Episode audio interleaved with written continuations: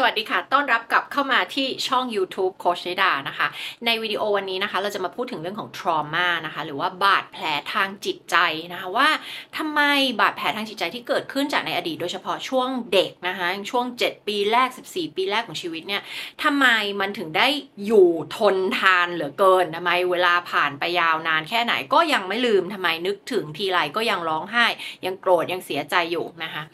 เหตุผลเป็นเพราะอะไรนะคะ วันนี้จะมาอธิบายในเชิงของวิทยาศาสตร์ค่ะ ซึ่งถ้าทุกคนเข้าใจนะนิดาจะพูดเสมอว่ากะความรู้เรื่องพวกนี้เป็นสิ่งที่ช่วยเราได้นะคะ เพราะว่าพอเราเข้าใจที่ไปที่มาเราเข้าใจสาเหตุอะคะ่ะนะคะ มันก็จะทำให้เราเนี่ยสามารถที่จะกลับไปแก้ไขได้ตรงจุดแล้วก็อย่างถูกวิธีนะคะ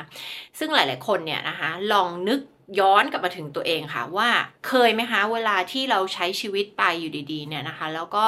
เวลาที่มีคำพูดจากคนบางคนทำไมเรารู้สึกโมโหทำไมมีคนมีการกระทำอะไรบางอย่าง แล้วทำไมมันถึงมาทริกเกอร์เราหรือว่ามากระตุ้นเราให้เรามี การตอบโต้หรือว่าการแสดงออกที่มันใหญ่เกินจริงนะคะเวลาที่นาโค้ชลูกค้านะคะแล้วก็ได้รับฟังเรื่องราวของลูกค้า หรือแม้กระทั่งสังเกตปฏิกิริยาของลูกค้า หรือว่าแม้กระทั่งจะเป็นคนต่างๆ ในชีวิตของเราเนี่ยนะคะ ที่เรามีปฏิสัมพันธ์ด้วยนะคะ แล้วเวลาที่เขามีการแสดงออกนะคะที่มันดูแล้วมันเกิน เกินความเหมาะสมจากในสถานการณ์นั้นนะคะ เช่น โมโห ทั้งทั้งที่เรื่องที่คุยกันไม่น่าจะเป็นเรื่องที่ทำให้โมโหนะคะ หรือว่าหงุดหงิดนะคะหรือว่าดูมีปฏิกิริยาอะไรบางอย่างนะคะกับคำพูดหรือการกระทำบางอย่างนะคะอันนี้จะเป็นตัวสัญญาณที่บ่งบอกแล้วว่า เขาต้องมีอะไรนะคะจากอดีตที่เป็นทรมานะคะที่ สะสมเอาไว้ในตัวเอง แล้วก็บาดแผลนั้นยังไม่ได้รับการเยียวยานะคะซึ่งการ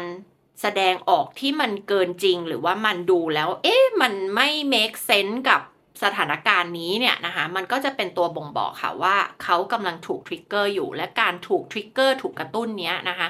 มันก็จะมีที่ไปที่มานะคะซึ่งวันนี้จะมาอธิบายค่ะว่าทำไม trauma ทำไมบาดแผลทางจิตใจต่างๆนะคะหรือว่าที่เราเรียกว่า emotional scarring เนี่ยนะคะเป็นบาดแผลแผลเป็นที่ยังจริงๆคำที่ถูกน่าจะเรียกว่าเป็นบาดบาดแผลที่เป็นแผลสดนะที่มันยังไม่เคยได้รับการเยียวยา มันก็บาดแผลนั้นก็ยังไม่ปิดนะคะก็ยังเป็นบาดแผลที่เปิดเอาไว้ ถ้าเราไปโดนมันทีไรนะคะ เข้าใกล้มันทีไรไปโดนไปสัมผัสทีไรมันก็เจ็บจี๊ดขึ้นมาทุกครั้งเลยนะคะทำไมมันถึงอยู่ทนนาน แล้วทำไมมันถึงจะยังส่งผลต่อผลลัพธ์ในทุกด้านของชีวิตเรา ถ้าหากว่าเรายังไม่เยียวยากันนะคะ มาฟังในวิดีโอนี้ค่ะ ลองนึกไปถึงสถานการณ์นะคะ เป็นสถานการณ์สมมุตินะคะแต่คิดว่าหลาย ๆ คนก็อาจจะรู้สึกเชื่อมโยงกับสถานการณ์นี้ได้ สมมุติว่าคุณอายุ 6 ขวบนะคะแล้วคุณก็ทำน้ำส้มหกที่พื้นนะคะแล้วคุณแม่หรือคุณพ่อเนี่ยก็หันมาดุคุณด้วยความน่ากลัวมากอย่างน้อยน่ากลัวสำหรับเด็กคนนั้นที่อายุแค่ห้าขวบนะคะแล้วสิ่งที่เกิดการตีความในสมองก็คือ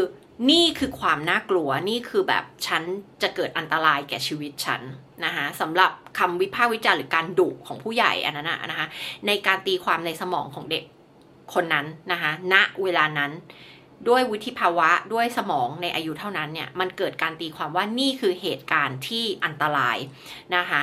ซึ่งมันจะไปเชื่อมโยงกับการทำงานของสมองส่วนที่เป็น amygdala แล้วก็ฮิปโปแคมปัสนะคะซึ่งเกี่ยวยังไงเดี๋ยวจะมาอธิบายต่อค่ะในเรื่องของการทำงานของสมอง ก่อนอื่นเริ่มที่ amygdala เลยค่ะ amygdala นะคะ จะเป็นส่วนชิ้นส่วนเล็กๆนะคะ เท่าเม็ดอัลมอนด์นะคะ ซึ่งอยู่ในสมองของเรานะคะ amygdala เนี่ยนะคะจะทำงานรับผิดชอบเกี่ยวกับเรื่องของ emotion นั่นก็คืออารมณ์ความรู้สึกนะคะ เป็นถือว่าเป็นส่วนหนึ่งของ limbic system นะคะในสมองของเรานะคะ เขาจะรับผิดชอบในเรื่องของ emotion นะคะอารมณ์ความรู้สึกนะคะความทรงจำรวมไปถึงเรื่องของสัญชาตญาณในการเอาตัวรอดนะคะทีนี้เวลาที่มีความทรงจำเขาเรียกว่าเข้าไปในสมองของเราเนี่ยนะคะ amygdala เนี่ยก็จะติด tag นะคะติด tag แบบนี้เหมือนกับว่าติด tag ว่าความทรงจำอันนี้สำคัญนะนะคะซึ่งมันมักจะเป็นความทรงจำที่ emotion เข้าไปเกี่ยวข้อง เช่น มีอารมณ์ความรุนแรง มีความเข้มข้น มีอารมณ์ที่เข้มข้นนะคะในเหตุการณ์นั้นนะคะ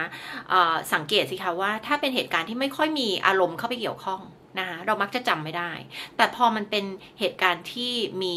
อารมณ์ที่เข้มข้นนะคะ ก็คือคำว่าอารมณ์เข้มข้นคือรู้สึกมาก ๆ เช่นมันอาจจะเป็น positive หรือ negative ก็ได้ เช่นเป็นความรู้สึก เช่น เหมือนวันแต่งงานเงี้ยที่เรารู้สึกว่าปราบปลื้มมีความสุขร้องไห้ดีใจอะไรอย่างเงี้ยเราก็มักจะจำเหตุการณ์นั้นได้แม่นยำถูกไหมคะ รวมไปถึงเหตุการณ์ที่เกิด negative emotion ก็คือความรู้สึกโกรธ ความรู้สึกเสียใจ ถูกทำร้ายผิดหวัง ถูกทรยศ อะไรต่างๆ นานาเนี่ยนะคะ มันก็จะมี emotion ที่เข้มข้นนะคะทำให้เราสามารถที่จะจำเหตุการณ์ต่างๆ เหล่านั้นนะคะ นอกจากนี้อะมิกดาลาก็จะรับผิดชอบนะคะ มีฟังก์ชันในเรื่องของ เป็นเหมือนสัญญาณการขโมยอะนะคะนึกถึงบ้านเราถ้าเราแบบมีโจรมาขึ้นบ้านเนี่ยนะคะสัญญาณอันตรายก็จะดังหรือว่าไฟไหม้ก็ได้นะคะไฟไหม้ปุ๊บเนี่ยสัญญาณไฟไหม้ก็จะดังนะคะทีเนี้ยอะมิกดาลาเนี่ยก็จะเป็นเหมือนกับสัญญาณ alert alert alarm alert system ของเราเนี่ยนะคะ ซึ่งบอกเราว่า เฮ้ย มีเหตุการณ์ที่อันตรายน่ากลัวกำลังจะเกิดขึ้น ดังนั้นคุณจะต้อง fight or flight ก็คือถ้าคุณไม่สู้คุณก็ต้องวิ่งหนีนะคะ นึกถึงเหตุการณ์ว่าคุณเข้าป่าไปแล้วคุณเจองูอย่างเงี้ยนะคะอะอะมิกดาลาจะทำงานแล้วทำให้เราเกิด fight or flight ก็คือจะสู้กับงูหรือจะวิ่งหนีงูนะคะ ก็คือมันเป็นเหมือนสัญญาณอันตรายที่เตือนเรานะคะทีนี้ งูก็อาจจะดูสมเหตุสมผลที่เราจะสู้หรือวิ่งหนีงูถูกไหมคะ เพราะว่ามันเป็นอันตรายแก่ชีวิตเราจริงๆนะสมมุติเป็นงูมีพิษเนี่ยนะคะ แต่มันไม่ใช่แค่นั้นสิคะ เพราะว่ามันเอามาใช้กับสถานการณ์ทุกอย่างในชีวิตของเราเลยนะคะ เช่นสำหรับบางคนนะคะ ถูกเจ้านายวิพากษ์วิจารณ์นะคะสำหรับบางคนอาจจะมีเพื่อนพูดอะไรบางอย่าง แล้วมันไป trigger ไอ alarm system มันเนี้ยก็คือรู้สึกไม่ปลอดภัยนะคะ ตีความว่าสิ่งที่เพื่อนมาพูด หรือสิ่งที่เจ้านายมาวิจารณ์เราเนี่ยนะคะมาให้ feedback เราเนี่ยคือเรื่องอันตรายแก่ชีวิตนะคะสมองตีความ amygdala บอกว่านี่คือเรื่องอันตรายแก่ชีวิตนะเราก็กระโดดเข้าไปสู่โหมดของ fight or flight เลยนะคะ fight เช่น fight ไม่ใช่เข้าไปสู้กับงู แต่มันก็จะออกมาในรูปแบบอื่น fight เช่น เถียงเจ้านายกลับ ปกป้องตัวเอง นะคะเผลอๆอาจจะโมโหแล้วว่าเจ้านายกลับก็ได้อะไรเงี้ยนะคะหรือว่าเพื่อนที่พูดอะไรบางอย่างแล้วมันมาทริกเกอร์เราเราก็อาจจะโมโหเพื่อนกลับนะคะโมโหแบบเงียบๆหรือโมโหแบบตรงๆก็ได้เงี้ยเหล่านี้ก็คือถือว่าเป็นปฏิกิริยาที่เกิดจากการที่อะมิกดาลาหรือว่าสมอง fight or flight ส่วนนี้เนี่ยนะคะ มันถูกกระตุ้นและตีความโดยอัตโนมัติทั้งหมดเนี่ยกระบวนการนี้เกิดขึ้นในเสี้ยววินาทีนะคะ มันเป็นไปแบบอัตโนมัติเลยนะคะ แล้วก็บอกเราว่านี่คืออันตรายนี่คืออันตราย เราต้องสู้ถ้าไม่สู้ก็วิ่งหนีนะคะสำหรับบางคนที่วิ่งหนี ถ้าเราไม่สู้เราวิ่งหนีวิ่งหนีก็จะเป็นรูปแบบของการแบบทำเป็นไม่รู้ไม่ชี้ไม่สนใจทำเป็นไม่ได้ยินทำเป็นหูทนลม แล้วก็แบบใช้ชีวิตต่อไปโดยที่ไม่สนใจเหตุการณ์เหล่านี้ ไม่ได้สนใจที่จะรับรู้อะไรทั้งสิ้นที่คนอื่นพูดกับเราอะไรเงี้ยเป็นต้นนะคะนะคะ ทีนี้อีกส่วนหนึ่งของสมองที่จะพูดถึงก็คือเรื่องของฮิปโปแคมปัสค่ะฮิปโปแคมปัสนะคะก็อยู่ใน limbic system เช่นเดียวกับ amygdala นะคะตัวฮิปโปแคมปัสเนี่ยเขาก็จะมีหน้าที่นะคะในการแท็กความทรงจำที่มีอารมณ์ที่เข้มข้นด้วยเช่นกันนะคะเพื่อที่จะเรียกว่ามีหน้าที่ปกปักรักษาเราก็ว่าได้นะคะ เช่นถ้าข่าวว่าคุณเคยเกิดอุบัติเหตุเนี่ยนะคะฮิปโปแคมปัสก็จะช่วยให้คุณสามารถที่จะจดจำ เสียงในขณะที่เกิดอุบัติเหตุได้ จดจำรถที่มาชนเรา สีอะไรนะคะหรือแม้กระทั่งเสียงล้อที่ไถไปกับพื้นนะคะเราจะจดจำได้ทุกอย่างอย่างดีเลยนะคะเพราะว่ามันเป็นความทรงจำที่มีอิโมชันที่เข้มข้นนะคะเพื่ออะไรเพื่อปกปอกปกปักรักษาเราไงก็คือเพื่อที่เราเนี่ยจะไม่เอาตัวเองเข้าไปอยู่ในเหตุการณ์ที่มันคล้ายๆกันทำให้เราจะต้องเสี่ยงภัยแล้วก็เจอผลลัพธ์แบบ ที่เคยเกิดขึ้นนะคะนี้เป็นนกลไกการทำงานนะคะฮิปโปแคมปัสจะเป็นเรื่องของการสร้างความทรงจำและดึงเอาความทรงจำกลับมา เหมือนเราเล่น MV อะเหมือนเราแบบนึกถึงความทรงจำนะคะและนี่คือเหตุผลที่ไม่ใช่แค่เราจำได้แต่เสียงล้อที่ไถไปกับพื้น หรือแม้กระทั่งสีรถ สมมุติว่าเป็นรถสีแดงที่ ทำให้เราเกิดอุบัติเหตุครั้งนั้นนะคะ หลังจากนั้นเราเจอรถสีแดงบนถนน มันก็จะไป recall memory หรือว่าไปเรียกเอาความทรงจำเหล่านี้กลับมา อย่างรวดเร็วเลย แล้วเราก็จะรู้สึกมีปฏิกิริยาทางด้านร่างกาย ก็คือกลัวมือสั่นหัวใจเต้นเร็วเหมือนเตรียม เตรียมวิ่งหนีแล้วเตรียมสู้แล้วเตรียม fight or flight แล้วอะนะคะจากการแค่เห็นรถสีแดงนั้นนะคะก็เพราะว่าการทำงานของอะมิกดาลาแล้วก็ฮิปโปแคมปัสที่เล่ามาทั้งหมดนี้นะคะสำหรับบางคนอาจจะได้ยินเพลงบางเพลงที่รีมายเราไปถึงความทรงจำเกี่ยวกับคนรักที่เขาเคยหักหลังเรา เคยหลอกเราเคยโกหกเรา แค่ได้ยินเพลงนั้นอินโทรขึ้นมาก็เป็นไงคะ หัวใจเต้นเร็วเหงื่อออก เกิดความกลัวขึ้นมาทันทีนะคะทั้งหมดนี้ก็เป็นเพราะว่าอะมิกดาลาแล้วก็ฮิปโปแคมปัสนั่นเองนะคะทีนี้สิ่งที่มนุษย์จะชอบทำเกี่ยวกับเหตุการณ์เหล่านี้ที่บันทึกเอาไว้ในความทรงจำของเราก็คือ เราจะทำการ rumination นะคะซึ่งก็คือเหมือนกับไปลื้อความทรงจำอันนี้เอามาคิดซ้ำๆคิดวนๆนะคะนึกย้อนไปถึงตัวอย่างเมื่อกี้ที่เล่าเรื่องเด็กที่ทำน้ำส้ม หกตอน 5 ขวบนะคะแล้วเกิดไปสร้างเป็นความทรงจำนะสร้างเป็นบาดแผลทางจิตใจ แล้วก็สร้างเป็นความคิดความเชื่อเกี่ยวกับตัวเองว่า ฉันไม่ดีพอ ฉันไม่เป็นที่รักนะคะพอเด็กคนนี้ fast forward ไป 30 ปีค่ะนะคะไปทำงานนะคะ อาจจะ present งานแล้วพูดอะไรผิดพลาดไปนะคะบางทีเจ้านายอาจจะยังไม่ได้ว่าอะไรเลย แต่เราก็วิพากษ์วิจารณ์ตัวเองไปเรียบร้อยแล้วนะคะ แล้วก็แบบโทษตัวเองว่าทำไมแค่นี้ต้องพูดผิดด้วยทำไมไม่เตรียมให้ดีกว่านี้ทำไมข้อผิดพลาดแบบนี้ถึงเกิดขึ้นได้ เราไม่ดีเลย เราไม่เก่งเลย แล้วก็คิดซ้ำวนเวียนอย่างเงี้ยนะคะ ทั้งที่เหตุการณ์ผ่านมาเป็นเดือนละ ก็ยังไปรื้อเอาความทรงจำเรื่องนี้นะคะ ที่แบบพรีเซนต์งานแล้วพูดผิดไปเนี่ยเอามาตอกย้ำตัวเองซ้ำๆอยู่อย่างนี้นะคะ การที่เราทำแบบนี้ไปเรื่อยๆ ทั้งจะเป็นความทรงจำที่จำได้จำไม่ได้ผสมปนเปกันไปตั้งแต่วัยเด็กมาจนถึงอาจจะเป็นเหตุการณ์เมื่อสัปดาห์ที่แล้วเนี่ยนะคะ คิดวนไปวนไปก็ยิ่งทำให้ความทรงจำเหล่านี้มีความแข็งแรงมากยิ่งขึ้นนะคะเรียกว่าติดทนนานอยู่ในระบบสมองของเราไปเรื่อย ๆนะคะ แล้วมันก็จะทำให้เราเนี่ยนะคะพยายามไปหาหลักฐาน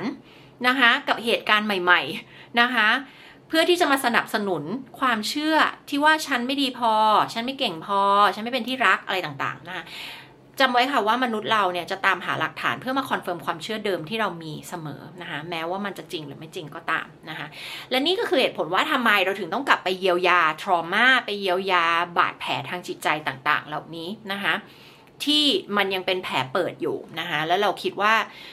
ด้วยตรกกะแล้วมันไม่ make sense ถูกไหมที่ เหตุการณ์เหล่านี้มันผ่านมา 30 40 50 60 70 80 ปีแล้วอะ่ะทำไมยังคิดเรื่องนี้อยู่ บางคนบอกว่าทำไมยังฝันเรื่องซ้ำๆอยู่ทั้งๆทที่แบบเช่นฝันว่าไปสอบไม่ทัน หรือว่าฝันถึงอะไรบางอย่างที่มันตีความไปได้เกี่ยวกับเรื่องเหล่านี้ปัญหาที่คุณกำลังเจออยู่ เช่นรู้สึกไม่ดีพอ รู้สึกถูกทิ้ง จะถูกนอกใจนะคะ แบบไม่ดีพอไม่เก่งพอไม่มีความสามารถไม่เป็นที่รักอะไรต่างๆ เนี่ยทำไมยังมีความฝันที่มันไปในเชิงแบบนี้อยู่ ก็เพราะว่า มันยังมีสิ่งเหล่านี้อยู่ในจิตใต้สำนึกหรือว่า subconscious mind เราอยู่นะคะ ซึ่ง subconscious mind มีผลกับชีวิตเรา 95-99% นะคะจิตสำนึกนี่มีผลน้อยมากเลยมีแค่ 1-5%ทุกอย่างอะเก็บที่เก็บเอาไว้ในจิตใต้สำนึกนะคะ มันจะเป็นระบบอัตโนมัติที่ทำให้เราตัดสินใจสิ่งต่างๆ ในชีวิต ซึ่งวันหนึ่งเรามีการตัดสินใจถึง 35,000 ครั้งต่อวันนะคะตั้งแต่เรื่องว่าวันนี้จะกินก๋วยเตี๋ยวหรือกินข้าว ไปจนถึงการตัดสินใจใหญ่ ๆ ว่า ฉันจะทนอยู่ใน toxic relationship นี้ต่อไปไหม หรือฉันจะลาออกจากงานมาทำความฝันของฉันได้เป็นจริงไหมนะคะทุกอย่างทั้งวันที่เกิดขึ้นเนี่ยนะคะ35,000 การตัดสินใจเนี่ยนะคะ มาจากสิ่งที่สะสมเอาไว้ในจิตใต้สำนึกค่ะ และนั่นก็คือเหตุผลว่าทำไมคุณถึงต้องมาเยียวยาบาดแผลเหล่านี้นะคะ ให้มันหายถูกได้รับการเยียวยานะคะในจิตใจของเรา ซึ่งความทรงจำเหล่านี้นะคะ มันถูกเก็บเอาไว้ในร่างกายของเรา มันจดจำได้เป็นระบบอัตโนมัติเลย สมองของเรา ร่างกายของเรา มันช่างชาญฉลาดอะคะ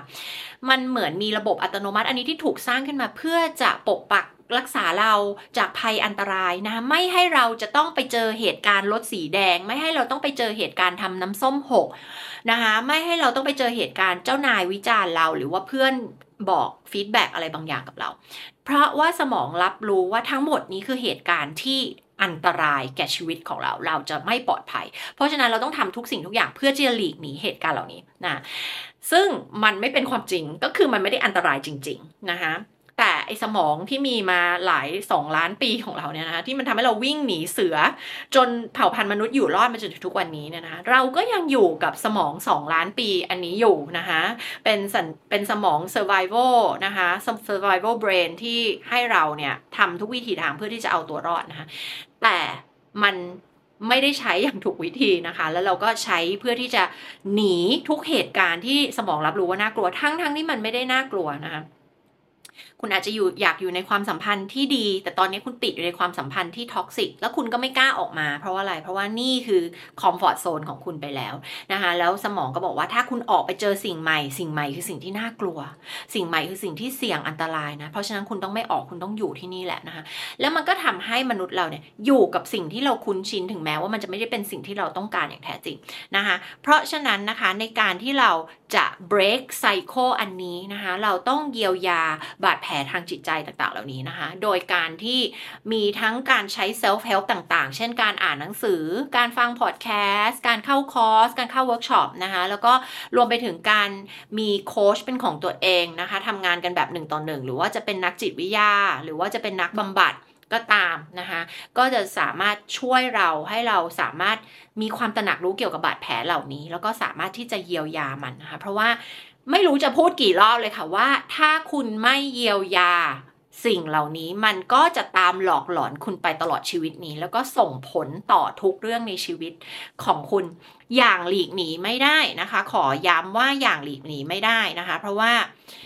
มันคือความเป็นจริง มันคือวิทยาศาสตร์ มันคือจิตวิทยานะคะ แล้วมันก็คือความจริงของชีวิตค่ะว่า ถ้าหากว่าเรามีบาดแผลที่ไม่เยียวยา มันก็จะยังเจ็บ มันก็จะยังส่งผลต่อ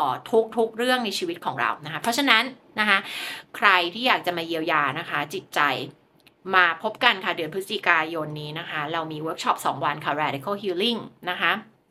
and cognitive rewiring นะคะนั่นก็คือเป็นเรื่องของการเยียวยาบาดแผลทางจิตใจ จากในอดีตนะคะส่วนใหญ่แล้วก็จะเป็นจากวัยเด็กมาจากพ่อแม่จากครอบครัวนะคะความรู้สึกไม่ดีพอไม่เป็นที่รักนะคะความรู้สึกว่าเราเราไม่สามารถเราไม่ความสามารถเราไม่เก่งพอ เราไม่ฉลาดพอ เราไม่สามารถดูแลตัวเองได้ เราไม่คู่ควรกับสิ่งดีๆ ความสัมพันธ์ดีๆ ในชีวิตต่างๆเหล่านี้นะคะมันเกิดขึ้นมาจาก วัยเด็กทั้งสิ้นเลยนะคะแล้วก็เป็นทรมาที่ยังไม่ได้รับการเยียวยานะคะก็มาเยียวยากันแล้วก็อีกส่วนหนึ่งก็คือการมาเปลี่ยนแปลงความเชื่อ ที่เป็นความเชื่อที่ไม่จริง แต่เราไปสร้างขึ้นมานะคะ ก็คือความเชื่อต่างๆ เมื่อกี้ที่ได้พูดไปนะรู้สึกไม่ดีพอ ไม่เก่งพอนะคะ ไม่มีความสามารถอะไรต่างๆ เหล่านี้ก็คือเป็นความเชื่อที่สร้างขึ้นมาจากวัยเด็กทั้งสิ้นนะคะ แล้วก็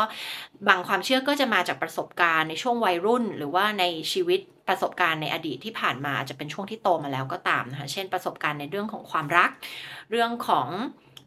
การมีแฟนนะคะอย่างเช่นคนที่เคยไปเจอประสบการณ์ถูกนอกใจนะคะ ก็อาจจะสร้างความเชื่อขึ้นมาว่าอุ้ยผู้หญิงทุกคนในโลกนี้ไม่ดีหรือว่าผู้ชายทุกคนในโลกใบนี้เจ้าชู้ทุกคนหรือว่าคนทุกคนในโลกใบนี้ไม่สามารถไว้ใจได้คนที่เข้ามาทุกคนก็จะมาหลอกเราอะไรเงี้ยนะคะ เมื่อมีความเชื่อเหล่านี้ต่อให้คุณเจอคนที่ดี คุณก็จะไปบ่อนทำลาย ความสัมพันธ์เหล่านั้นอะให้มันล้มเหลวให้มันต้องจบไปในที่สุดนะคะ เพราะว่าอะไรคะจะได้กลับมา confirm ความเชื่อเดิมที่มีว่า คนทุกคนไม่มีใครดี ไม่มีใครไว้ใจได้นะคะอย่าลืมค่ะ สุดท้ายเราก็จะไปทำเหตุการณ์ต่างๆ ให้มัน match หรือว่าสอดคล้องกับความเชื่อที่เรามีอยู่ลึกๆ ในจิตใต้สำนึกของเรา ดังนั้นเนี่ยนะคะเราจึงต้องไปเยียวยาบาดแผลต่างๆ เหล่านี้ แล้วไปเปลี่ยนแปลงความเชื่อเหล่านี้ ให้กลายเป็นความเชื่อที่ส่งเสริมให้เรามีความสุขแล้วก็ความสำเร็จในชีวิต แล้วก็สามารถบรรลุเป้าหมายต่าง ๆ ในทุกด้านของชีวิตของเราค่ะนะคะอะวันนี้นะคะหวังว่าความรู้ในเรื่องของ trauma แล้วก็เรื่องของการเยียวยานะคะ แล้วก็ทำไมเรื่องเหล่านี้มันจะไม่หายไปไหน มันจะไม่หายไปเองแน่นอนต่อให้คุณใช้ชีวิต 70 80 90 ปีไปบนโลกใบนี้ถ้าคุณไม่เยียวยาอย่างถูกวิธี มันจะไม่หายไปไหนค่ะ ใครที่บอกว่าเวลาจะเยียวยาทุกสิ่งอันนี้ไม่ใช่เรื่องจริงนะคะ จะบอกว่า trauma เหล่านี้มันทนเวลาทนทุกสิ่งทุกอย่างค่ะ และมันก็จะอยู่กับคุณไปตลอดจนกว่าคุณจะเลือกเยียวยามันอย่างถูกวิธีนะคะ แล้วเดี๋ยวเรามาพบกันนะคะใครจะมาเวิร์กช็อปก็มาเจอกันได้เลยนะคะ แล้วก็นอกจากนี้เรายังมีเวิร์กช็อป awaken couples นะคะสำหรับคู่รักที่ต้องการที่จะมาเปลี่ยนความขัดแย้งเปลี่ยนปัญหาแล้วก็หาทางออกนะคะ เปลี่ยนความขัดแย้งเหล่านี้ให้เป็นสิ่งที่เป็นเรียกว่าสร้างความสัมพันธ์ที่แน่นแฟ้นแข็งแรงมากยิ่งขึ้นนะคะ จะมาเรียนรู้เรื่องของ 7 เสาหลักในการสร้างความรักที่ประสบความสำเร็จนะคะ ซึ่งมีงานวิจัยรองรับนะคะ แล้วก็ ไม่ได้ไม่ได้คิดขึ้นมาเองนะคะ สิ่งเหล่านี้มีวิจัยรองรับนะคะ แล้วก็เป็นทฤษฎีนะคะ เป็นวิธีการเป็นกลยุทธ์ที่ใช้กันในระดับโลกระดับนานาชาตินะคะ เป็นที่ยอมรับกัน นะคะแล้วก็เป็นวิธีการเดียวกันกับที่นาใช้ในการโค้ชลูกค้าแบบ1ต่อ1ด้วยเช่นกันนะคะเพราะฉะนั้นใครที่อยากจะมายกระดับนะคะความรักความสัมพันธ์ไม่ว่าจะแต่งงานแล้วหรือเตรียมแต่งนะคะแล้วก็ไม่ว่าจะมีปัญหาหรือไม่มีก็ตามนะคะ ควรจะต้องมาเข้านะคะเพราะน่าบอกได้เลยว่าทุกคู่จำเป็นต้องใช้ทักษะ นะคะที่จะได้เรียนรู้ในเวิร์กช็อปนี้นะคะ แล้วก็ทำไมเราจะต้องรอให้ความสัมพันธ์ของเรามันแย่ก่อน เราถึงจะคิดมาพัฒนานะคะ ในเมื่อมันมีเครื่องมือเหล่านี้ที่เป็นความรู้ที่มีมูลค่ามหาศาลนะคะที่ รออยู่ตรงนี้ให้เราเราเรียนรู้แล้วนะคะแล้วถ้าหากว่าคุณเรียนรู้แล้วคุณเข้าใจเรื่องทั้งหมดเนี่ยนะคะเวลาที่มันเกิดอุปสรรคเกิดปัญหาเกิดความขัดแย้งต่างๆ ในชีวิตคู่ของคุณ คุณก็สามารถที่จะรับมือกับมันได้อย่างถูกวิธีนะคะ ไม่สร้างความร้าวฉานหรือว่าปัญหาหรือรอยร้าวต่างๆ ให้กับความรักจนมันไปถึงจุดที่มันไม่สามารถที่จะแก้ไขหรือเกาะกู้ได้อีกต่อไปแล้วนะคะก็เรียกว่าบางคู่ปล่อยเอาไว้นานจนหมดรัก นะคะหรือว่าไม่สามารถที่จะย้อนกลับไปสู่จุดเดิมได้อีกต่อไปแล้วก็มีนะคะ เพราะฉะนั้นไม่อยากให้ทุกคนที่ฟังอยู่เนี่ยต้องเป็นหนึ่งในคู่เหล่านั้นนะคะที่เกิดแบบนั้นนะคะไม่ว่าความสัมพันธ์วันนี้จะดี หรือจะมีปัญหาหรือจะเป็นยังไงก็ตามนะคะ แนะนำให้มาเข้านะคะ Awaken Couples Workshop นะคะ แล้วก็อีกเวิร์กช็อปหนึ่งนะคะ จะเป็นเวิร์กช็อป ที่จะเกิดขึ้นในเดือนธันวานะคะ Awaken Parents นะ อันนี้ก็จะเป็นเวิร์กช็อปที่สอนให้พ่อแม่เนี่ยรู้จักวิธีการที่จะไม่ส่งต่อบาดแผลทางจิตใจที่เราเองเคยรับมาจากพ่อแม่ แล้วก็รุ่นก่อนๆหน้าเราเนี่ยนะคะทำไงให้ไม่ส่งต่อไปที่ลูกของเราทำไงเราถึงจะเลี้ยงลูกให้มี self esteem ที่ดีทำยังไงนะคะ เราถึงจะเลี้ยงลูกให้เป็นคนคุณภาพที่ค้นเจอแพชชั่นของเขานะคะ รู้เป้าหมายชีวิตนะคะ สามารถค้นเจอความ เรียกว่าสร้างชีวิตที่มีความสุขและความเติมเต็ม แล้วก็มีความสำเร็จในแบบฉบับของเขานะไม่ใช่แบบฉบับที่สังคมบอกแต่เป็นแบบฉบับของเขาเองเนี่ยนะคะแล้วก็สามารถดึงศักยภาพสูงสุดของเขาออกมาน่าเรียกว่ามันเป็นการเลี้ยงลูกสไตล์ที่เรียกว่าเป็นสไตล์แบบโค้ชนะคะซึ่งเป็นวิธีที่ดีที่สุดที่น่าเชื่อว่าดีที่สุดนะคะสำหรับการเลี้ยงลูกในยุคนี้นะคะซึ่งใครที่อยากจะมาพัฒนายกระดับการเลี้ยงลูกไม่ว่าจะเตรียมมีลูก ยังไม่มีแต่เตรียมที่จะมีนะคะ หรือลูกอาจจะเป็นวัยสองสามขวบแล้ว หรือลูกจะเป็นวัยรุ่นแล้วก็ตามเนี่ยนะคะ แนะนำให้มาเข้าค่ะ เพราะว่าเนี้ยมีมูลค่าไม่สามารถประเมินได้ค่ะนะคะ เพราะมันคือชีวิตลูกของคุณมันคือชีวิตตัวคุณด้วย และมันก็คือชีวิตครอบครัวของคุณนะ และถ้ามองไปไกลกว่านั้นมันคือคุณภาพของสังคมค่ะนะคะถ้าว่าเราผลิตเด็กที่มีคุณภาพก็คือเขาจะเป็นผู้ใหญ่ที่มีคุณภาพในวันข้างหน้า และนั่นก็คือรากฐานที่จะสร้างสังคมและประเทศที่มีคุณภาพได้นะคะ เริ่มต้นมาจากที่บ้านนี่แหละนะคะ ก็ทั้ง 3-4เวิร์กช็อปเนี่ยนะคะ ก็ลงทะเบียนมากันได้นะคะ แล้วเดี๋ยวเราพบกันนะคะสำหรับใครที่ต้องการที่จะมาพัฒนาตัวเอง แล้วก็ยกระดับผลลัพธ์ในชีวิตค่ะ